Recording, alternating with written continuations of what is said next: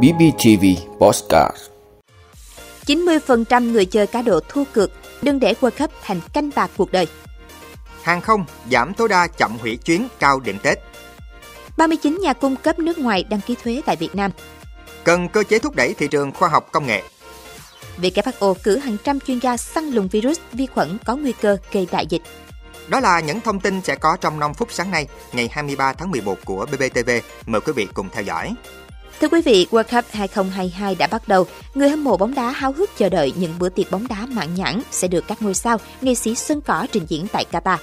Tuy nhiên, cùng với không khí thể thao sôi động, tệ nạn cá độ bóng đá đã bắt đầu nhức nhối dần lên trong những ngày qua.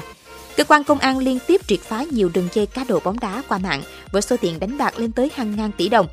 Theo quy định pháp luật hiện hành, hành vi cá độ bóng đá tùy vào tính chất, mức độ mà sẽ bị xử phạt vi phạm hành chính hoặc truy cứu trách nhiệm hình sự.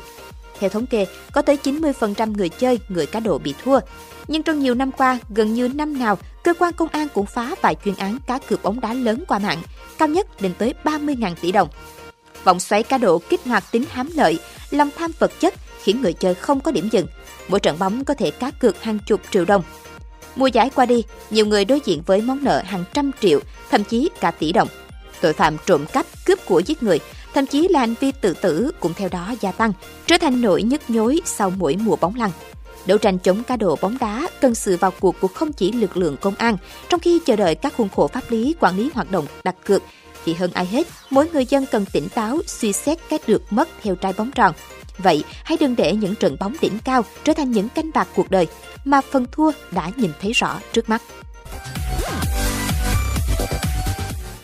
Thưa quý vị, Cục Hàng không Việt Nam yêu cầu các hãng hàng không Việt Nam xây dựng kế hoạch tăng chuyến dịp Tết Dương lịch và Tết Nguyên đán Quý Mão, đặc biệt trong giai đoạn cao điểm. Trong chỉ thị mới ban hành, Cục yêu cầu các hãng bố trí các chuyến bay khai thác buổi đêm đáp ứng nhu cầu đi lại của nhân dân trên cơ sở phù hợp với hạ tầng hàng không và công tác bảo đảm an ninh an toàn. Đồng thời, nhà chức trách hàng không cũng yêu cầu các hãng có biện pháp, giải pháp kiểm soát, giảm thiểu việc chậm hủy chuyến bay và tiếp tục nâng cao ý thức nghiêm túc và có trách nhiệm cao trong công tác phòng chống dịch Covid-19. Các cảng vụ hàng không tăng cường công tác kiểm tra giám sát công tác phòng chống dịch Covid-19, kiểm tra giám sát các chuyến bay chậm chuyến, hủy chuyến, việc thực hiện nghĩa vụ của các hãng hàng không Việt Nam đối với hành khách trong trường hợp chậm hủy chuyến. Thưa quý vị, Việt Nam hiện là một trong bốn quốc gia đi đầu trong khu vực ASEAN triển khai áp dụng thu thuế đối với các nhà cung cấp nước ngoài thông qua cổng thông tin điện tử trực tuyến. Mới đây, Tổng cục Thuế đã công bố danh sách 39 nhà cung cấp nước ngoài đăng ký thuế tại Việt Nam trên cổng thông tin điện tử. Sau hơn 7 tháng vận hành cổng thông tin điện tử dành cho nhà cung cấp nước ngoài, tổng số tiền được các nhà cung cấp nước ngoài kê khai và nộp hơn 3.100 tỷ đồng. Hiện 6 nhà cung cấp nước ngoài lớn như Facebook, Meta, Google, Microsoft, TikTok, Netflix, Apple chiếm 90% thị phần doanh thu dịch vụ thương mại điện tử, kinh doanh trên nền tảng số xuyên biên giới tại Việt Nam, đã thực hiện đăng ký thuế, khai thuế và nộp thuế tại Việt Nam.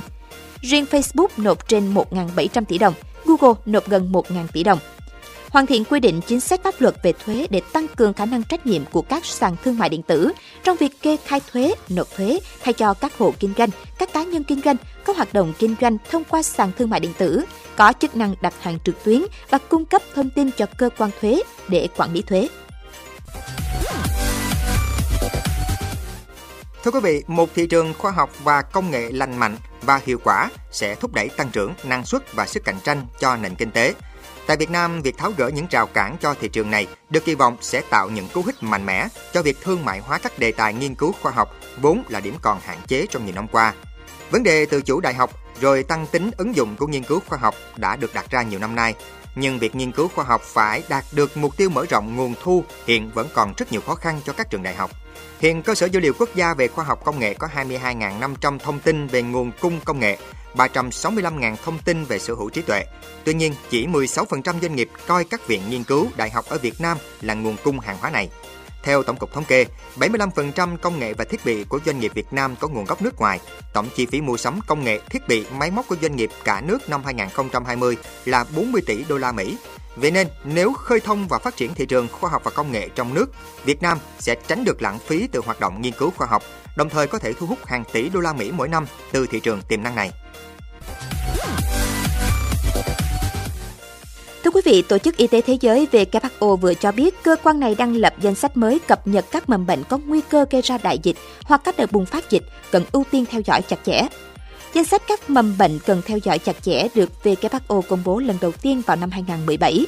Cho đến nay, trong danh sách này có COVID-19, bệnh do virus Ebola gây ra, bệnh sốt xuất huyết do virus Marburg, sốt Lassa do arena virus, hội chứng viêm đường hô hấp cấp vùng Trung Đông MERS, hội chứng hô hấp cấp tính nặng SARS, virus Nipah, Zika và bệnh X. Cụm từ các nhà khoa học dùng để chỉ một mầm bệnh chưa biết có thể xuất hiện bất cứ lúc nào và gây ra dịch bệnh nghiêm trọng trên thế giới.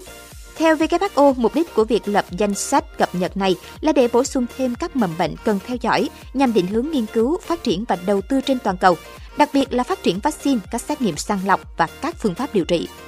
Ông Michael Rand, giám đốc phụ trách xử lý các tình huống khẩn cấp của WHO, nhấn mạnh sự cần thiết của việc lập danh sách các mầm bệnh và các họ virus ưu tiên, phục vụ nghiên cứu và phát triển các biện pháp phòng ngừa, điều trị nhằm ứng phó nhanh chóng và hiệu quả dịch bệnh và đại dịch. Theo số liệu thống kê, kể từ khi dịch COVID-19 bùng phát vào cuối tháng 12 năm 2019, đến nay, đã có hơn 20 loại vaccine do các tổ chức y tế, viện nghiên cứu, công ty phát triển được cấp phép sử dụng trên toàn thế giới. Ngoài ra, hàng trăm loại vaccine khác đang trong quá trình nghiên cứu và thử nghiệm để đạt hiệu quả cao hơn trong quá trình phòng chống COVID-19.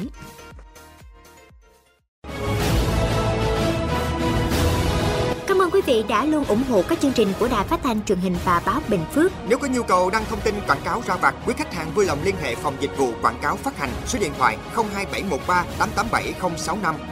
BBTV, vì bạn, mỗi ngày.